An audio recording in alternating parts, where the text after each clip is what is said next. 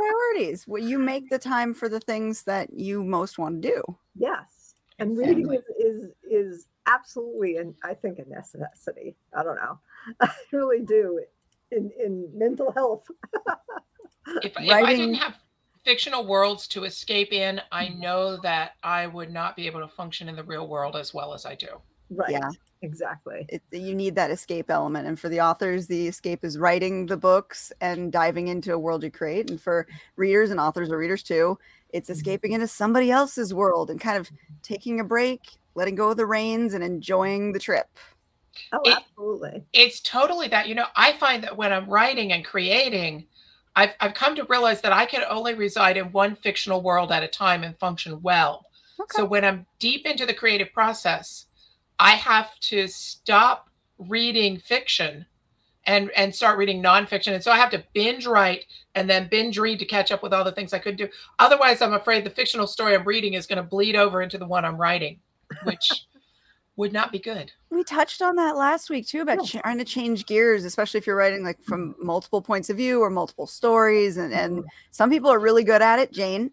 Mm-hmm. And other people need to have one at a time focus. Yeah. I used to I used to have the linear fashion of focus. I really used to, but since I wrote with you and you taught me, you know, the the out of order books, write a seed, get to the other one, write a seed. It sort of expanded my brain a little bit. I, I had to do that, though, because I was running into the uh, the problem of writer's block where you hit the wall and you can't figure out how to get over it. Yeah. And that stalls your story out.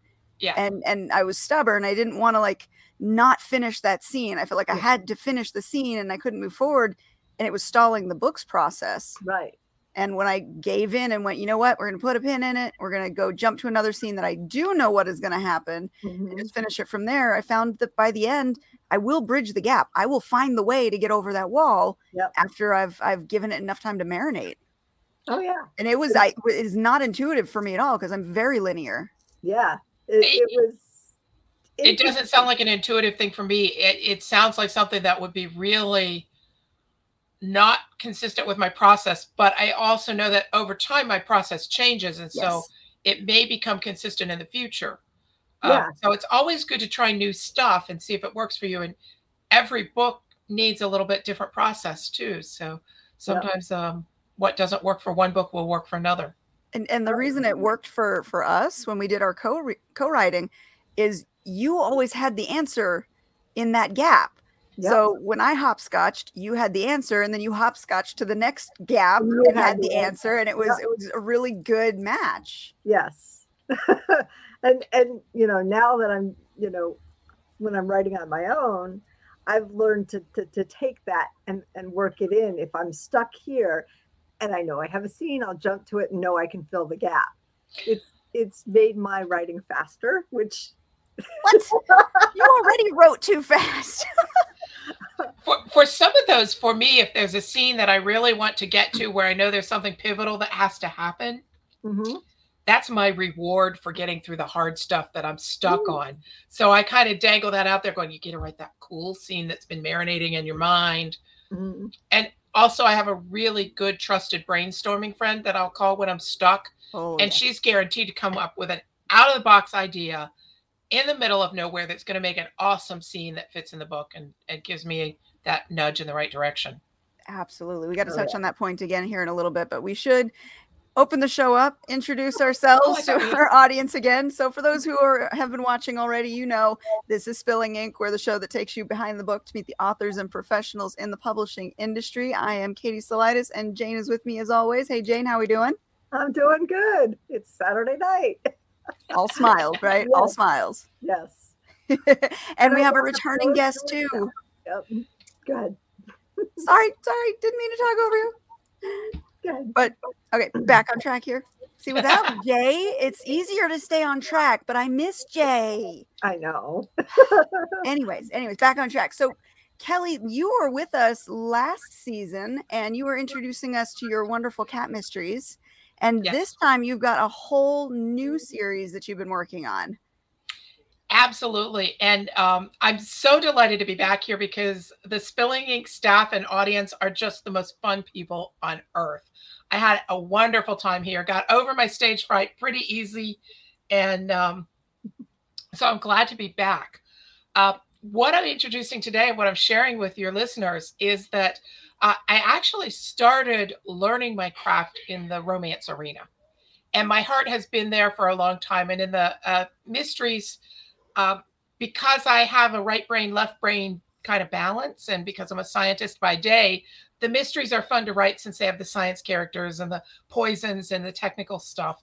Uh, but the romances are fun for different reason. And so I'm delighted to be back introducing a series of romance novels that uh, I envisioned a, a while ago and have been playing with. It's called the Riches and Royals series. And the first book is Read My Lips, which features a dyslexic billionaire and the literacy teacher who helps him overcome his challenges. Oh, I love that little play on words too. Read My Lips. Yeah, I, I have to thank my agent for that. She came up with that uh, wonderful idea, and it was it was pretty fun. So now, on, how, go ahead, go ahead. I, early on, when I started with this idea, of course, I, I love the billionaire romance, the Cinderella theme that goes out on Uh, so many stories because it feels larger than life and kind of not something we can experience anywhere other than in a book. And yet all those dynamics of the rich and the famous are all brought down to equal footing when you fall in love with somebody. So I like that trope and I enjoy playing with it. So I envisioned a, a billionaire, but I gave him a disability in that he was dyslexic, and that was a challenge for him. And I was busy thinking about what, how did he make the billions if if he had this issue that he had to work around? Uh, and so many people have dyslexia and have to work around that issue in their day jobs. And now it's not as uh, difficult as it used to be, but there was a time when people felt they really had to hide that. Mm-hmm. That's true. So I was on um, an airplane riding home from a conference, and I had decided that he has to make his money in the, the food industry somehow. So I turned to a stranger and I said, "Can you please tell me what your favorite junk food is?" And she said, "It would have to be chocolate sauce, but only over vanilla ice cream." And so I sat and I mulled and I thought chocolate, chocolate, chocolate. And I came up with the line, "Fantasy fudge, the stuff dreams are made of." Ooh. And he created the fantasy fudge uh, chocolate empire. And this is how I gave my billionaire his billions. Ooh. And um, I, I used that, that that tagline in the book to create an advertising campaign that my heroine worked on, and then she was betrayed by her supervisor who stole her campaign and shuttled her off to this charity arm to teach literacy because he wanted to take her ideas and run with them. And they're the cornerstone of of something that's going to make my um, main character highly visible in a way that he's not used to doing. So That's I love it. The, you've got a great villain. You've got a, a great secondary and primary character. It, it sounds like the makings of a really fun romance. Yes. It, it was so much fun to write. And, and the research, of course, was a lot of fun because I used it to write off a tour of a cacao plantation in Maui. Where I didn't write off the trip to Maui. I couldn't justify that, but the cacao plantation I could justify. And I actually got to taste the fruit of the cocoa pod, as Ooh. Well as some roasted beans that we turned into Mexican-style hot chocolate. Oh. Um, with a caveat that we have this North American love of sweetness, so we did add a little bit of sugar to it, but it was delightful. And I actually have a video up on my YouTube channel talking about that research and some of the other things that I learned in my journey as I was researching my chocolatier. I love that. I love when you can use something you truly just want to do as part of your research, and then it's a write-off for your for your business. so, so I have to tell you this story of when I decided that at one point in the book, the hero is going to make a special chocolate for the heroine. And so I wanted it to be a chocolate that would taste good if you found it in real life. So somewhere along the line, I had decided I needed to train myself to taste different varieties of chocolate. And so I got one of the, I don't know if you remember them, but there used to be these big round plates that your mother had that they would put deviled eggs in these individual wells. Mm-hmm. So I would put several kinds of cocoa powder processed in different ways in these wells and several kinds of other things that I thought might complement it. And I sat there for a couple of days tasting all these different cocoa powders until I could differentiate Dutch processed cocoa versus non-Dutch processed cocoa by taste. And then I started mixing them with some of the other things and tasting them. And I said, yeah, I think this will work together. So one night, my husband, who was working nights at the time, came home from work, and I was melting um, semi-sweet Hershey's Kisses in the microwave and stirring in the spices that I wanted to make sure that this flavor combination would work. And of course, he said, what are you doing? I said, I'm writing. I said, well, it looks like you're playing with the microwave. Yeah. Well, yep. It's for writing. So taste this. Yeah, right. Research. Practical research. research. Yeah, I keep, I keep laughing with my husband. Maybe I'll write a write a book about snowmobiles. I can write off our snowmobiles. You can at least put a snowmobile scene in a pivotal. Yeah. Okay. I'm going the romance way. And then they fall off and they end up in the snow and there's a hot kiss and they discover blah, blah, blah. And it's super pivotal. And I had to do this. Yes. An, an author friend of mine um, who was coming up through the ranks faster than I was at the time and, and has done super well with her career, but she was meticulous about her research. And she, to the point where she did some nonfiction about how parents want to protect their children. Mm-hmm. And she wanted to use the image uh, of balancing everything in your life with a tightrope walking. Mm-hmm. So she went to the Flying Melendez family and she took a tightrope walking class. Wow. And learned to walk a tightrope and learned the difference between a tightrope and high wire. Um, and some of the stories that she told that she then used in the book were that if you're on a high wire, they that family would never use a net. Because your brain would say, hey, there's a safety net down there. If I'm sleeping on the job, you're not going to die. She said, mm-hmm. if the net's not there, your brain will do anything it can to save your life. Makes sense. And so they felt it was safer to work without the net. And for those of us that have the day job and the writing job trying to make it work, I wonder if that means I need to get rid of a safety net someday. Mm-hmm. The, the loss of a safety net does tend to make you do things you might not have considered doing to survive. Yeah. So yeah, yeah. absolutely. Yeah. yeah. Yeah. Well, eight months. You are counting it down. You have been counting it down since what, three, four years ago you started? Yeah. I, I, I'm counting down too, but I keep adding on to the countdown because things happen. Yeah.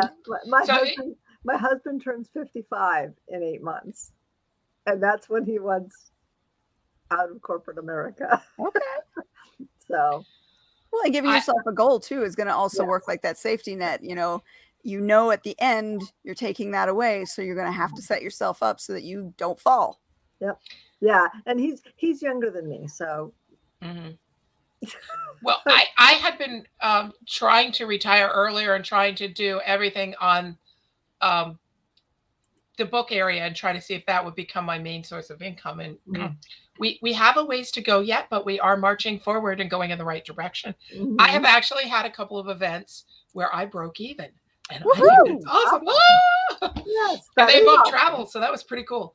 Um, but then, you know, having the creative spirit in the day job, uh, an idea that I came up with and my boss jumped on board and several of us started working together, it actually got granted a patent. And now I want to see that come oh. to fruition in the Yay. real world.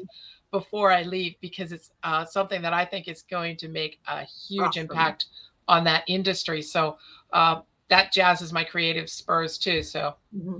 guess I'll stay with the day job exactly. for a while. It's like, and I'll balance between the two as I need to. Yep, exactly. Well, and if your job, you have something fulfilling too. It, it's not as much of a hardship as, you know, if you got the soul sucking desk job that you're really not doing much with or doesn't excite you at all, then it becomes like mm-hmm. a countdown to the end. Come on now. Right. Yeah. Or or you're supposed to be working forty hours and you work like one hundred sixty a week. Oh, God. I, I am I am so fortunate husband. that these two things feed each other for me yeah. at the moment. So that's really pretty great. Yeah. Yeah. But. All right. So back to the book series. So the first yes. one is out. Yes, it came out on, um, there we go. There it is in real life. But you so saw it, pretty. The, it came out on September the seventh. Mm. And I'm hoping that it finds its readers. Uh, and the next one is planned to come out about January. Okay. Um, so I called it Riches and Royals series because I have the, the royal families coming up next. Uh, my prince makes a debut in this book. Um, I created an island kingdom to carry on the rest of the series. Nice. And um, so my prince comes undercover to solve a mystery, of course, uh, related to something in his homeland, and finds a young woman who was the heroine's best friend from book one. And they go on and find their happily ever after. Uh, after that, the that's titled uh, Royally Scandalized. Ooh, good title. Because she good makes title. she makes a scandal, of course. She's not the person he's supposed to marry. Uh, and then I move forward with her younger sister and his younger brother, and we call that one Reluctantly Royal. And I, I'm working really hard on the dedication for this one uh, because I created, you know, we take things from real life and we create. And so I created an age gap between these two sisters and a pivotal life event that caused them to drift apart. And so as much as this series is a romance, it's also a story about these sisters coming back together. And uh, my own sister is twelve years older than I am. And so some of those scenes, I just see the bits and pieces of our life that went into the creation of this. We, we didn't have the conflict they did, but I see that and I just love it so much. And so I want to make sure that there's a way to dedicate that book to her, but I have to verbalize how exactly that all works out so I can tell the readers without a spoiler. Mm-hmm. Um, And then, of course, the last book in the series is called Counterfeit Commoner, where the woman who was supposed to marry the, the prince runs away from her minor royal duties and tries to escape to her own life. And it's kind of like, if if you're a fan of old movies, it is like Roman Holiday or It Happened One Night. It's got okay, that characteristic. Okay. The person that she meets and falls for, uh, when she meets him, he's running his family's pub in Colorado. But in his prior life, he was the tabloid journalist that made her life miserable. And so there's the tabloid journalist and his antics running through everything. And he gets his redemption in book three or Ooh. four. I, I so, gotta say, I love the titles. The, the concepts are great too, but your titles are just perfect. I, I like titles. I like starting with titles sometimes. Those are the hardest so, things. Oh. They are hard. Uh, but, but, you know, they kind of encapsulate everything that I want to say. So, well, yeah. Thank you for that. Very spot on. I just, I love them. They're easy. They're, they're something that's easily searchable because let's face it, that's important when it comes to mm-hmm. looking right. for a book. You got to make it easy. Mm-hmm. Don't have weird words that people can't spell because you're yeah. never going to find your book. Right. and, and it does, it conveys a message very quickly to what it yeah. could be about. And that does intrigue the, the readers. So that's, I love it. I love it. So what was the schedule again? So you have the first one came out in September. The next one's out in January.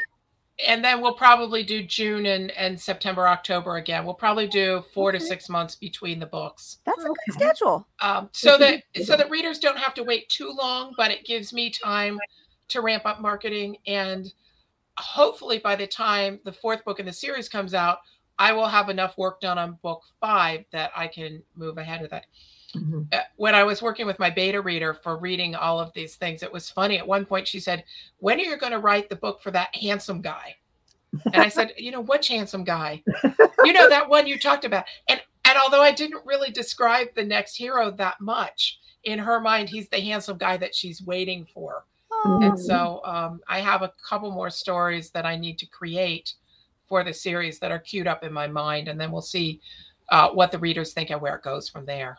I love it. I love it. So you've got readers that are already loving the characters, even if you haven't fleshed them out yet because they haven't got to their story. Right. That's a sign of a good story. Yeah. When your readers are already saying, I need this. I need this. Yeah. Tell me when this is happening.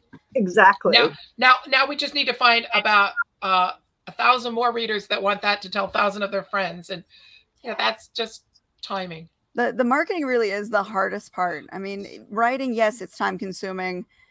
But when it comes to getting people to see that the story is out there, there is such a glut of books that are published daily. Mm-hmm. It, right. it's, it's really, you know, you're you're already starting from a sinking position. So you have to do whatever you can in order to get your book in front of readers' faces. Because the the the idea of they'll tell two friends and they'll tell two friends, you know, that old commercial. Right, right. It, it works eventually yeah. if enough people see it, see it. And appreciate it. But you've got to get those people to see it first so that it can start building that momentum. Absolutely. I, I have to remind myself all the time that this is like uh, chipping away at a glacier, hoping to start an avalanche. And I don't know which chip is going to start that avalanche, but if I keep working at it, chances get better and better that one of those is going to start something. And right. so we're just moving forward. And I, I actually held back on this series until I had um, four books in the mystery series and three short stories. So I had seven books or offerings in that story world before I jumped to another world. Mm-hmm. And I'll stick with this particular world, trying to build it to a, a place where it can start its own snowballs. Um, what now, I've got an interesting topic I want to bring up, because I right, worked I'm with sorry. you behind the scenes just a little bit. So when we last talked, we were talking about the cat series, and the covers that were chosen for that were perfect for the genre. They were mm-hmm. very fun. They were playful. It, it worked very well for the genre. But then when you switched over to the romance, the expectations of what you could put on the cover changed, changed drastically. So how did you approach that? Because your covers are beautiful, and I know they're not the original ones. Well, that's, I, thank you for bringing that up. It's a great topic, and it's fun to discuss. But um, so there was a lot of brainstorming going into covers, and I know myself well enough to know that I'm not a visual expert, and I can't, uh, we can't all be equally good at everything. I, One I more believe time, I'm right. Louder for the people in the back. Yeah, we can't all be equally good at everything. I know I write a good story, and that's where I need to spend my time. Where I need to spend my money is with people who understand cover art.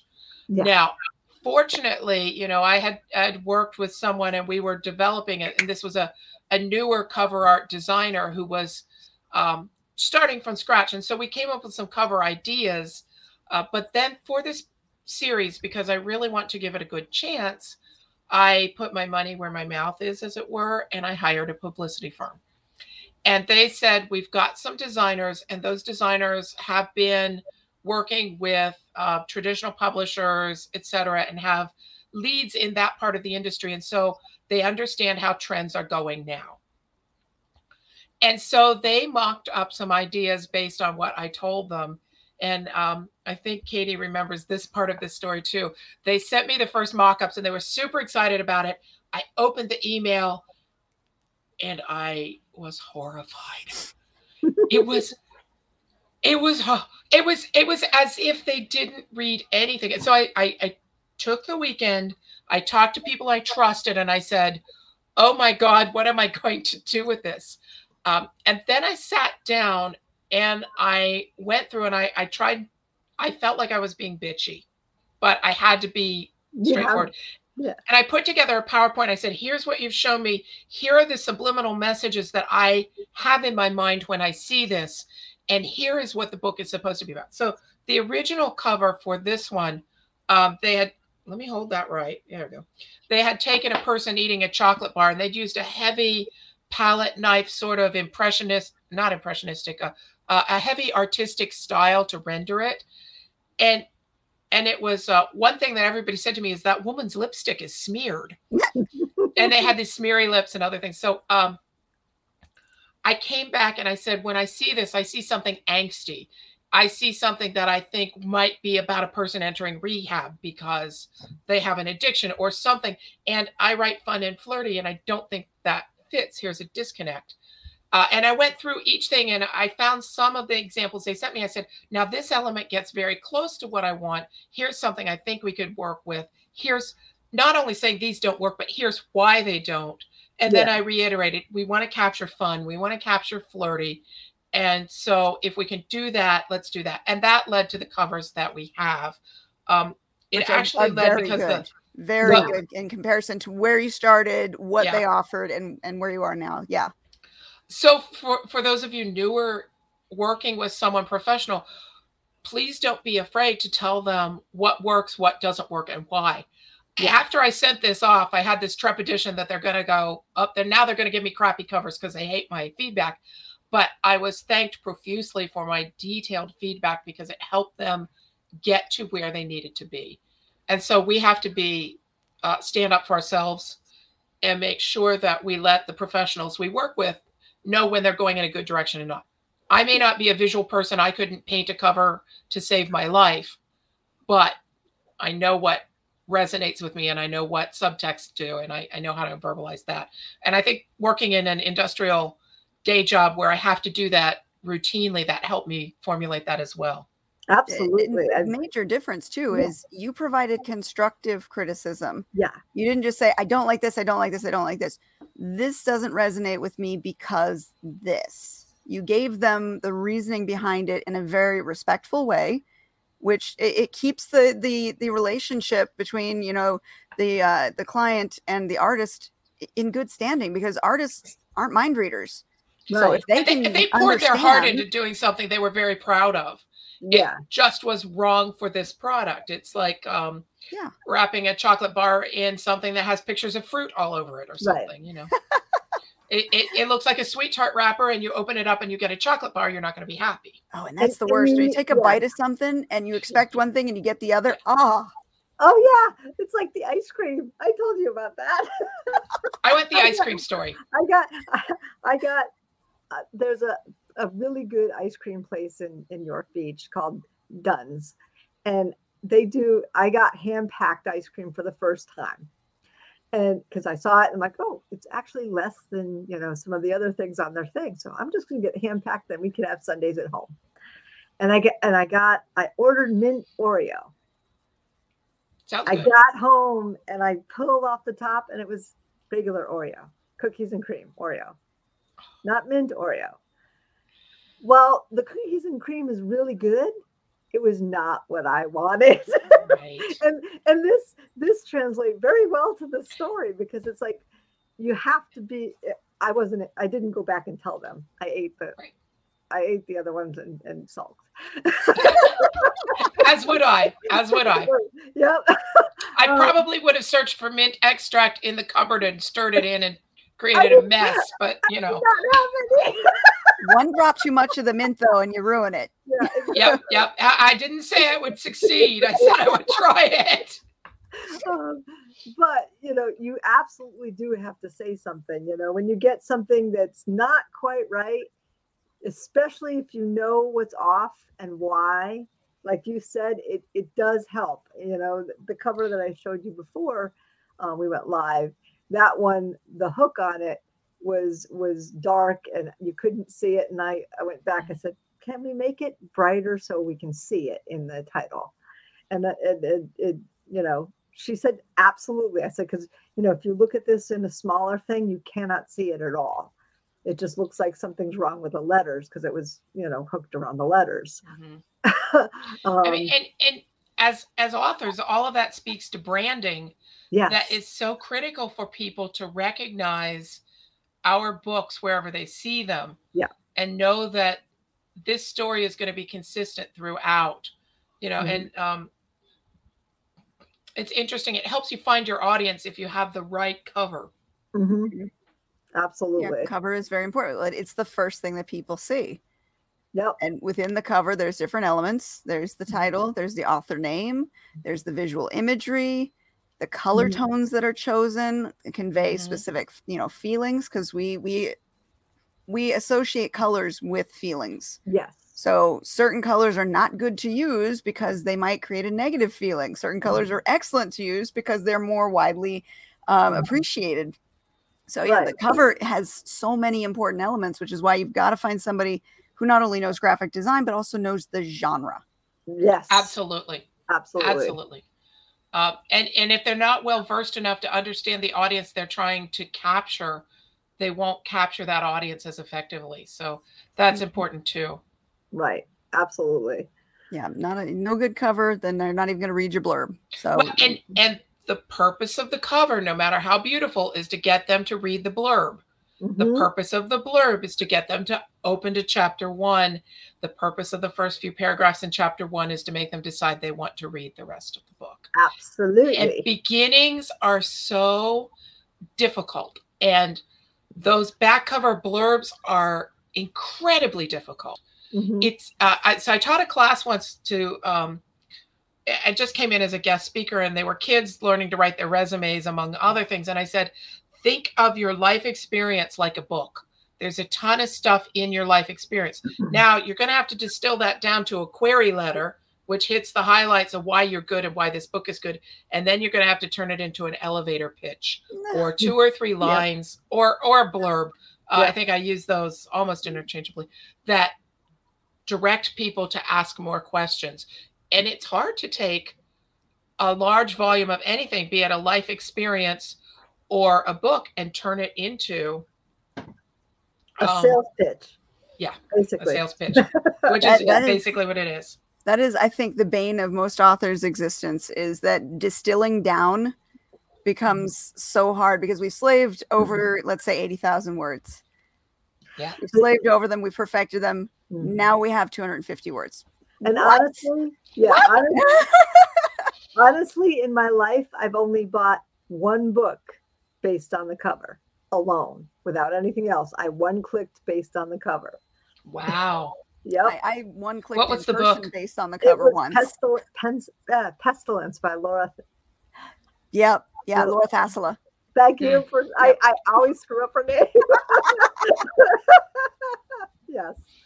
And and it lived up to the cover, and it was her. Oh, that's awesome. Cover, not not the not the the one she had to replace it with, but yes, that that one I saw the cover, and I immediately bought it, and that's the first time I've ever done that, and and now I might be more inclined to because it lived up to it. But uh, you know, back to Katie's point about how many books come out every single year, yeah, or every yeah. day. Um, So since since uh, my agent directed me over to doing the self-publishing, it's been really challenging. And um, I know that there are many, many people out there with the self-publishing. The problem mm-hmm. is that there are many people who haven't studied their craft well enough to create really strong stories. Mm-hmm. And as a person that's relatively unknown, you're competing with that volume. And nobody knows that you are the one person that, you know, one, there are a lot of us, but, but nobody knows if you're the one that's just starting out and throwing spaghetti against the wall, or if you've slaved over this because you've been working at your craft for decades and you understand how to craft a story. Mm-hmm. And, and raising above that is a constant battle. Um, and there's still the perception among some people that if you aren't picked up by a major publisher, you can't be good. And yeah. people, I've learned uh, in several circles that people's idea of major publisher are not always the same as mine. Mine was the big five, which was four. I, I don't know how many there are left. Yeah, four now. Yeah. Yeah. yeah. And, and there's a lot of imprints and small presses that are associated with those big ones as well. Yeah. So, right. Yeah. Right. And, and so many people think that unless you are with them, you're not worth trying. And it, it's so professional packaging, professional editing, professional everything helps you present uh, more effectively and may help you tip that scale. Mm-hmm. And that's one of the reasons self-publishing has become a lot more legitimized, is we've learned over the years how to do it. We've found the resources. And a lot of us indies, we tend to share what we know that works. Right. And that sharing of information and sharing of, hey, this freelancer here, this cover artist here, that builds the system up for us. Absolutely. And we produce better for cheaper, which brings the cost of the book down so that the reader gets a, a a lot cheaper book, but it's not cheaper in quality. Right. It's um I find that the indie community is is hugely affirming. And I, I will say that many of the genre authors I know, indie or not, are always helpful with one another. There are very few, um, even those with large publishers, who don't understand that you work darn hard and there's a luck factor, et cetera, et cetera, et cetera. Um, so I, I love that. And I try to give back to that as often as I can. Uh, in fact, one of the things I'm developing right now is uh, another class. I've had really good times this year teaching writing classes online, which has, has been quite fun. Uh, started with a poison class. Uh, ta- oh, It was. I even had homework and videos. Everybody loved it. And then we did a class on writing action scenes from a, a martial artist point of view. And cool. uh, so the, the next one that I want to develop. Oh, I thought somebody was behind me. Well, that's my, my husband just came in. he, he freaked me out. Uh, you freaked him out, honey. I was so sucked into your story world. I forgot my own. Um, But anyway, the next class that I want to teach, and I hope that we can get a lot more indie authors um, get this to them is on what I've been calling self-mentoring. Mm-hmm. And basically it talks about understanding how the learning process works when you're learning new tasks, mm-hmm. understanding what you need in a mentor and how to break down the steps of what you're doing, and then finding the appropriate mentors to give you what you need. Mm-hmm. Okay. Sounds like some life skills that I think uh, would definitely be worth learning, right? Yes. It, it, it's helped me. Um, I mean, let's go back to this cover design issue. I had to say, you know, what do I need to learn about a cover designer? Who do I know that designs covers? Who do I know I can talk to? And so Katie was one of the people I talked to when I was in the middle of the angst and said, what advice um, do you have to share there?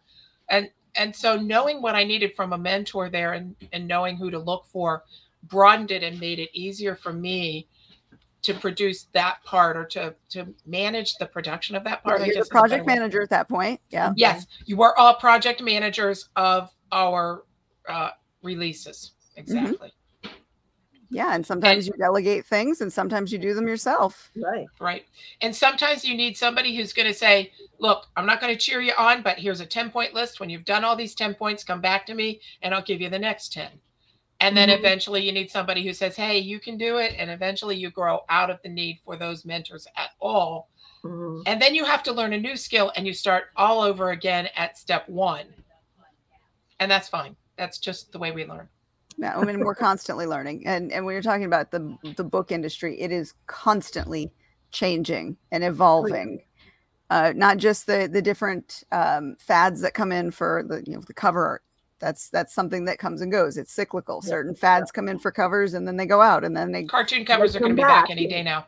Yeah. yeah. So, you know, you constantly have to learn what the market trends are for the genre yeah. that you write. You need to apply those when you're putting out books. If you've got a book series that's been out for years and it's time for a cover refresh, guess what? You got to go back to square one and look at the current trends, because mm-hmm. that guaranteed will change from the time you originally published it. Yes. So there, there's a constant learning and evolving, growing in, in just the book publishing side. And and that's and more, part of what keeps us fresh, though, and energized. Yeah. We don't get stagnant because we can't afford to. We always have to move forward on that. Right. Yeah, no sleeping so, on and, anything. you know, uh, so, you know, we're all creatives and we do weird creative stuff. So I'm going to uh, share with all of the listeners some of the weird creative stuff I did when I was working on this book series. Uh, so as a kid, you know, I always liked fairy tales. And when I outgrew those, or felt I outgrew them, I kind of morphed into mythology. And then I eventually found romance, which is really, face it, the same thing. So uh, among other things, as I was reading, I was also a big Tolkien fan. So, you know, I'd go hang out in Middle Earth once a year and relive that journey because it was really cool. So when I came to creating my um, kingdom for this uh, particular book series, Um, first of all, I went off on a weird and wild idea. I decided I wanted it set in a Caribbean island, but I liked the mythology feature. So it was set in a Caribbean island that was settled by exiled Greek royalty. Ooh. And so they, I, I mixed Greek and Caribbean. And then just for fun, I threw in Polynesian influences because I could. Okay. And, and by the time book three in the series, um, Reluctantly Royal came along, I had to, well, it started with book two. I wanted a word in the native language that meant both um, sweetheart and soulmate, depending mm-hmm. on how it was used. And I went to friends who were language experts, and they gave me lots of advice. And then one day my husband was just playing around with some silly endearments that we had for one another, and we popped out the perfect word. So Um, Hona was the root of that word, like honey, right? So Er Hona Mai means my um, my sweetheart, or the one I have lust for, because er for eros in Greek. But Ba Hona Mai means my beloved person. And so that little uh, root word, or that little prefix at the beginning of the word, changed the texture of the word. Mm-hmm. And so from there I said, well, now if I have a root word and I have a prefix, I can have a suffix. And if I have prefix, root word, and suffix, I can create a language. And so I created a language primer for the particular language of the country, because in in book in Reluctantly Royal, uh, my super smart scientist heroine has one thing she can't learn, and that's languages, because that's the one academic specialty her sister is good at. And so we have her struggle with the language. We have the prince find innovative ways to help her learn the language. And I had to have examples of that language to play with. And so I, I created a lexicon of uh, many parts of the language for that. You went full token there. Mm-hmm. I did. And then, then I, I met this wonderful young friend, brand new. He happens to be a super talented musician. Mm. And he wanted for fun to create, and he has created, but he hasn't finalized all the bits and pieces, but he created a national anthem for me. Oh, so I goodness. even have a national anthem for the fictional country with its language. And yeah. Um, so I I do totally immerse myself in my worlds when I create them. But you should, you should, you should be that passionate about your work, because that's going to translate to your reader. And and I just, I love that. That's the details that are really going to make the story feel real. Right. That That is certainly the hope. And um, according to some of the reviews that I've gotten from Read My Lips, I've gotten some people that really, uh, the details I chose to put in resonated with them and made it feel very real for them. Good. And then, of course, I got some reviews from people who are, are not my readers and will never be my readers. And that's okay, too. But the, the ones where it, it hit and it resonated are just, I treasure those, because it's it's wonderful that I was able to do what I set out to do. Absolutely. But we should touch on that point, because a lot of readers don't, or a lot of authors don't get that initially, that not all readers are your right, readers. Right. Not everyone is going to like your book. And it doesn't right. necessarily mean your book is bad. You can take any of your favorite books, go look it up online, and I guarantee you there's a whole slew of people who hated that book too. And and think of it in terms of your favorite movies. When when I get a negative review from someone, my first thought is, well, the first thought is, ouch, that hurt, and you shouldn't do that, and you know, all the angsty private stuff. And then my brain settles down and I think, I bet you and I could never go to the movies together, because I bet you wouldn't like the movies I like. And so you probably yeah. don't like a lot of things I like. And then you morph to there to go, you know, I thank you for giving me a try, and I understand that you are not my reader, and I am not the person who will take you away from your troubles. And that's fine, because there are millions of readers out there, and I will find the ones who do. And and when I look at movie um, reviews, I will look at the negative reviews sometimes, and they'll say, oh, it's too cheesy or too too canned or too this. And I'll go, yeah, that's exactly what I want my entertainment. I'm going for it. Yep. So that's true. You know, that's so true. Exactly. Exactly. Sometimes those negative reviews can just be funny too. Oh, yes. I, so one of my favorites, let me share you. One one person started out and and she said, well, I skimmed a lot, and I didn't understand the motivations of any of these characters. Well, duh. Maybe if you'd read it instead of skimmed, you would have understood. Yes. Because I, I, I really tried with this series. Uh, I was trying to fit a full story into a short format. And then later it was expanded because of advice from my agent and some other things. But um, as I tried to fit a full story into a short format, I tried to make every word, every phrase, every sentence count for no. something and have impact and not have any fat there. And um, so if you skim where there's no fat, you're, you're not going to get. You're not going to pick up the story. Yeah. yeah. You're going to miss a lot. Yeah. So, you know, it happens. Mm-hmm. Oh, my favorite one-star review I ever got, and it was for one of my vampire books. It was, this okay. sucks worse than vampires do. Hey, like, my beautiful. Vampires suck good. That was beautiful. I, I liked that one. Yeah. Jane, how yeah, about you? You gotta you laugh over it. Yeah, exactly. Oh. If you can laugh over it, it doesn't affect you. Let it roll off of you and move yeah. on, because not all readers are your readers. Yeah, the only the only one star review that I that I remember is because it pissed me off, because it, it attacked personally, not not oh, the story. Oh, that's not right. Yep. That's not right. Yeah, exactly, exactly. Um, but you know, I you know, it, you know the the teenage book that I wrote, uh, Fire Cursed. Okay. I think this is for teenagers. Yes. Yes, it is. That's what the, you know, I got yeah, a lower review and says, this isn't for me, but I think it's for teenagers. I was like, duh. Yeah, both are for you. I, I, that is so funny. That is, that is so funny how that works. It always it, it always irks me when people pick up Y A books and then complain that the characters are acting too young and immature. Yep.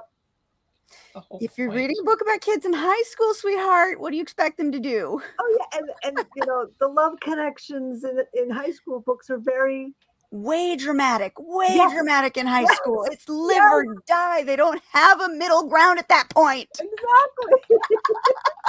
Exactly. So, so, oh yeah. I think this is for teenagers. There you go. That, See, that's that's, that's great. Off, I right? love that one. So, so, um, one of the ones on my on my mystery series, I had the guys in the series order pizza, and I got this review, and it said they ordered New York style pizza in Chicago, and oh. everybody in Chicago eats deep dish pizza. Everybody knows that. The author needs to do a research on this. Stereotypically, yes. And so, having lived in the Chicago suburbs for almost twenty years, I immediately wrote to my writing group back there, and I shared this review, and I said, "Clearly, I have to come visit you. Things have changed." But um, yeah, I, I um, one of the people had said something. They said, "Well, this woman is rather naive about business," and I thought, so I quoted that actually when I wrote about the importance of research in books for um, the Romance blog, and I said it's it's interesting because you can do as much research as you can, but if it doesn't mesh with the life experience of your reader, it doesn't count. So mm-hmm. I've worked for major corporations for the past thirty years of my professional career. Mm-hmm. And what I wrote was within the realms of what I had seen in those industries. And yet for the person who thought I was naive, it didn't mesh with her life experience. And so when it comes down to that, for all the new authors out there, the reader wins. They're the yeah. final arbiter. They win. For yeah. her, I don't know what I'm talking about. And for some dear, lovely person out there, everybody eats New York or eats deep dish pizza in Chicago. So um, the stereotype holds. Yeah. Yeah. Yeah. And, yep. and, and that's okay. And that's back to, if they're your reader, they don't worry about that. If they're not your reader, it's okay. But research is very important. And, and a lot of authors do skip over researching things that could simply, you know, be, be fixed with just five minutes. Five minutes of looking something up and you could fix things. Right. And I've, I've dealt with that in my client side work, where I've been going over books that it's very clear the author was just lost in fantasy and writing from that point of view, but didn't stop to actually add in the real life elements that relate well, and, to their story. And, and let's, yes. let's twist that a little bit, because you mentioned vampire books that you were writing. Mm-hmm. Even in a universe that has high fantasy or paranormal or non uh, real world elements, you still have to do your research. Mm-hmm. And you have to be consistent with what you create in that world. Um, so you don't get away from that just because you're making up your own world. And yeah. too many newer authors think that that gives you a free pass to do anything you want with the world. No, you have your your rules have to be yes. consistent through, yes. throughout the series. You know, you can't start here and then change it up because you want to, or it makes it easier. And that's problematic with a long-running series if you haven't put the forethought into it. And younger in the process writers haven't always yet learned that. Mm-hmm. And so they end up backing themselves into corners in, you know, if they get picked up and it gets to be a really uh, hot book, you may be in a corner that you have to do a lot of tap dancing to get out of. Oh, yeah. I, I call my brainstorming many, friend when I've painted myself in a corner. She helps me out. I was about to say, how many of us have written a magic system or a rule for a character, and then two books in, you're like, damn it, they can't do that. Oh. And you yeah. have to figure out a new way around it, because you can't disappoint the readers. You've set right. systems of rules and law and order in place. You can't break it. For and, and when you break your own rules, you break your compact with your reader that you're going to entertain them and you're going to do it in a certain way. Right. Um, It's like um, it would be a, a romance novel which has to have a happy ending, having a tragic ending, mm-hmm. and being sold as a romance, Nicholas Sparks. Um, that disappoints readers and they don't want to go back to it mm-hmm. because you've broken the promise. Um, it would be a Star Trek movie where a guy not wearing a red shirt died. you, you can't do that. That's not fair. You promised us. Yes. So. Yeah. Yeah. But it's true. And, and those it, rules it, that you I create think, yeah. do cause problems, and, and you find them down the road, and it really makes you do some mental acrobatics to figure out how to fix them. And and yet once you do that and once you fix it, don't you feel really good about yourself about how cleverly you worked your way out of that dark corner? Yes. Absolutely. Somebody in yeah. comments said red shirts must die. Yep. Thank yep. you. Thanks, Anita.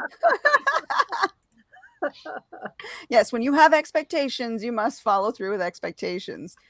Oh yeah. I mean, I made the mistake of, of in the beginning tagging my first series as, you know, um, horror romance. It was not romance because there was not happily, you know, the yeah. ha- and, and I was too new to understand that. Sure. Now, now I have it tagged right. Yeah, the genre conventions, when you switch them up, uh, yeah. and and I see now, talk about how things changed, and we have talked about that a lot. Uh, there's a lot of blending of genres and subgenres now that gets really intricate, and so um, those rules keep changing and keep morphing, and uh, you still want the happily ever after, but how you get there can change, and and the ways that you blend that might might change a lot. So. It's really right. quite interesting. And even yep. in the series and romance, the end end of each of the books has to be happy for now. Right. Yeah. Right. Right. It, it, you right. know, it doesn't have to be happily ever after. That's a hard lesson to learn. Yeah. Yeah. E- each thing wraps up and they're happy, but then there's a character in a series arc that can carry over. And hopefully your yeah. readers want to see their old friends from books one through three. So, um, one of the early reviews also on this. So the, the title of this is Riches and Royals, because I have my billionaires and my princes. Yeah. And, and in book one, somebody was reading and she goes, okay, lose the prince. I don't like him. I mean, he made a, a, a, a cameo appearance yeah. and she didn't like him. And I said, well, too bad. Don't pick up the next book, please. You'll be disappointed. You are not my reader. You are not my reader. Yes. Thank you for playing. Oh, and writing series, yeah, you invest so much time into them. You you want everyone to love the books. You want everyone to love the characters. And there's always that worry with each one that comes out. Are they going to like this one enough? Did I do enough? Did I up the stakes mm. enough? My God, I hope I don't disappoint my readers. There's always that stress because well, it, it, you have to keep going forward. It has to keep getting better with each one. Mm-hmm. And you have to do certain things where you have to compress what would happen in real life to in a shorter period of time. Mm-hmm. Now, it always frustrated me in, in books or movies where I felt characters fell in love within three days and a week later were married. Mm-hmm. And so I stuck some little things in there like several weeks later this happened or whatever, because in my mind, I want my story to take place over a, oh, there you go, over a longer period of time. Um, And yet, uh, again, I had a, a reader ding me on things happening too fast for her. So I buried those long periods of times a little bit deeper than necessary for that. But we have to compress real life into yeah. a, a workable time frame. So there's always that, too. Um, I don't typically read stories that have uh, a science theme, like a science fiction, serious science something, something. Mm-hmm. I, if it's Star Trek and we're like three millennia away or a couple centuries away or something, I can do it.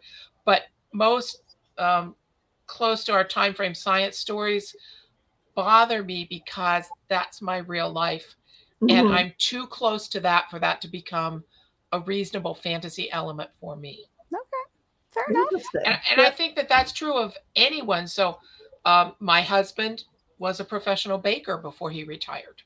Mm-hmm. If uh, um, in a cozy mystery book or a romance, somebody decides that she's going to go off and start a bakery, I have a lot of technical troubles with that because I understand mm-hmm. the intricacies of what goes on behind the scenes that don't usually make it to the screen.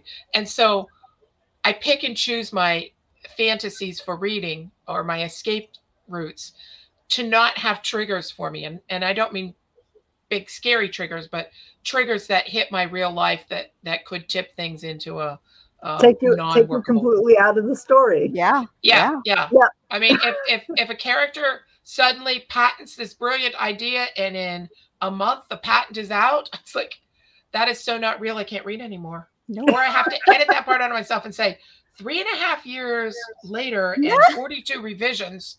Yep. Right? It's just a matter of where your your life expectations are versus the the yeah. world that the author is creating for you to enter into, and mm. whether you can suspend disbelief in that case. That's why I can't right. write romance, like straight romance. I can write erotica.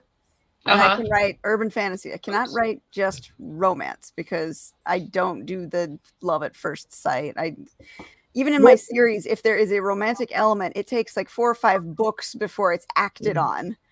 Sure, and that's mm-hmm. that's a different kind of reader mm-hmm. experiment. Now, now, me, give me a Hallmark Christmas movie. How silly! I, I love it. You know, if mm-hmm. a, a, bonus points if it has to do with Santa's real and you fell in love with him or his granddaughter or I don't know what. You know. I have fun with that. Fictional kingdoms. Only thing I don't like about fictional kingdoms is they all speak with a British accent. Yes. when, when, fingers crossed, mine become movies, I, I hope I have the editorial input to say no British accent. You have to have an authentic Greek Caribbean accent. Yep. Or something, something. Yeah, you know? I think they probably focus grouped it and they said the British accent's the most uh, acceptable. For, for yeah, people they will. Foreign, they will. But not foreign, so they can still be relatable. There's gotta be yeah, and I'll, I'll cringe right. the whole way to the bank if that happens. It'll be, I'll live with it, but I'll try my damnedest not to. uh, yep, yep. I, I'm the same way. If somebody wants to turn my books into a movie, I would hope that I get some creative input on that, but otherwise, cash them a check. See you later. Enjoy. Yeah, yeah, maybe. Because the yep. books are still out there for people who want them in the original context. And, and, you know, honestly, that's led me to reading books because I'll watch something and I know it's based on a book. And I'll go, but was the book better? Of course. And there you go. Yep. Now, now I've got to read the book and I can compare them. Yep. It's a completely different experience. Yeah. Because no matter how well a movie is done or uh, any... Um, screen type thing, so it could be a T V series one, you can't get into the character's head in the same way as you can in a book. Unless you you're can't experience the world from their viewpoint yeah. in the same way. Yeah. Um, so we're kind of like magicians or, or wizards of the real world because we can use that magic spell of point of view and we can put somebody into the shoes of another character. Mm-hmm. And that is uh, is a true form of magic. It's magical. It is. It is, absolutely. Anita says, I found quite a few good books through movies. All right, you know, good. Mm-hmm. The same thing. You watch the movie and you go, this is based on a book? Hold on. Yep. and, and, and you enjoy too. two different experiences from it. Yes. Mm-hmm. Yes. And, and of course, every writer out there, if you find a movie or a T V series and you don't like the ending, what do we do? Huh, fix it yourself. We, we rewrite it in our heads and fix it ourselves. Yes, we fix it in our heads. That didn't happen. This did. Yeah. yeah. And yeah. Not, not and I love having that power to turn turn the world into what should happen instead of what does happen. Yes. Mm-hmm. All yeah, right. No. Well, we are just about at our hour. Um, yeah. Let's real quick before we go, tell everyone where they can find your books and find you online.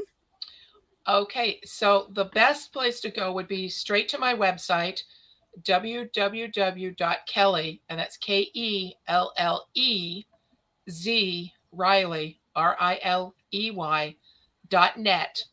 And once you're there, you choose what's your jam. If it's the mystery or the romance, you can go into a, a section that goes straight for them. And there are links to all major places to find my book there. Uh, you can ask for it at any major retailer. Just take the I S B N number in. Uh, or click any of those links and go ahead and order. Even, this, this made me feel like a real author, at Target.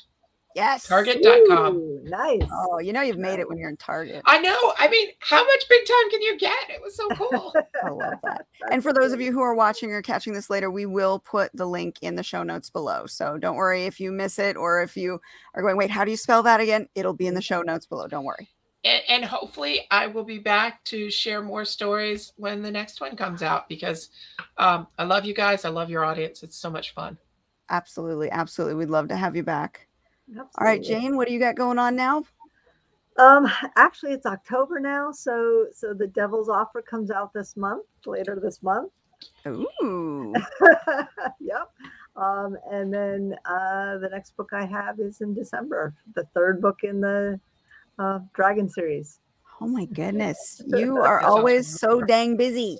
Yes. I think I have the dragons up here. Hold on. Hold on. I have the dragons. There oh, we yeah. go. Yep. I love those covers. Awesome. Those Thank are you. some yeah, Dragon Storm came out last month. So for those waiting, the other one's coming Excellent. in December. You are constantly putting books out, one after the other after the other. I mean, you write so ridiculously fast. I don't know how you do it. My, With the day job, too. Yeah. It, it's always good to have a new series that I can dive into, because as soon as I finish the current series, I'm going to need to find something else. Well, actually, I'm going to need to find nonfiction and write something and then reward myself with a new series. So uh, keep writing them. Keep writing them, Jane, and all. Thanks. And then and then I have, you know, the Fractured Fairy Tales. Um, my that one will Jasmine, which is an Aladdin retelling, is coming out. Um, it'll be in a, a box set next year. So Excellent. I'll I'll have the the time frame for it. It's done, but you won't. Of see course, it it's done because year. Oh yeah, we're smart authors have three or four books done before they start releasing them. Shh, All don't right. tell the non-authors. I just, Kelly, I just roll them out. yeah, yeah, you're good. I want to be you when I grow up. She's fast. She's so fast. I can't believe it. Wow. Yeah. I am in awe. Thank you. All right. So thank you again for hanging out with us this week. It was Thanks wonderful catching me. up with you. I think the book, the books look beautiful. I can't wait to hear how well they do in the market. Mm-hmm. And uh, definitely get in touch with us on the next release. Let us know how things are going, and we'll get you back on the show. All right. Sounds like a plan. And for everyone else out there, thank you again for hanging out with us. We will be back soon with some more authors to introduce you to. Until then, enjoy reading. Bye. Bye.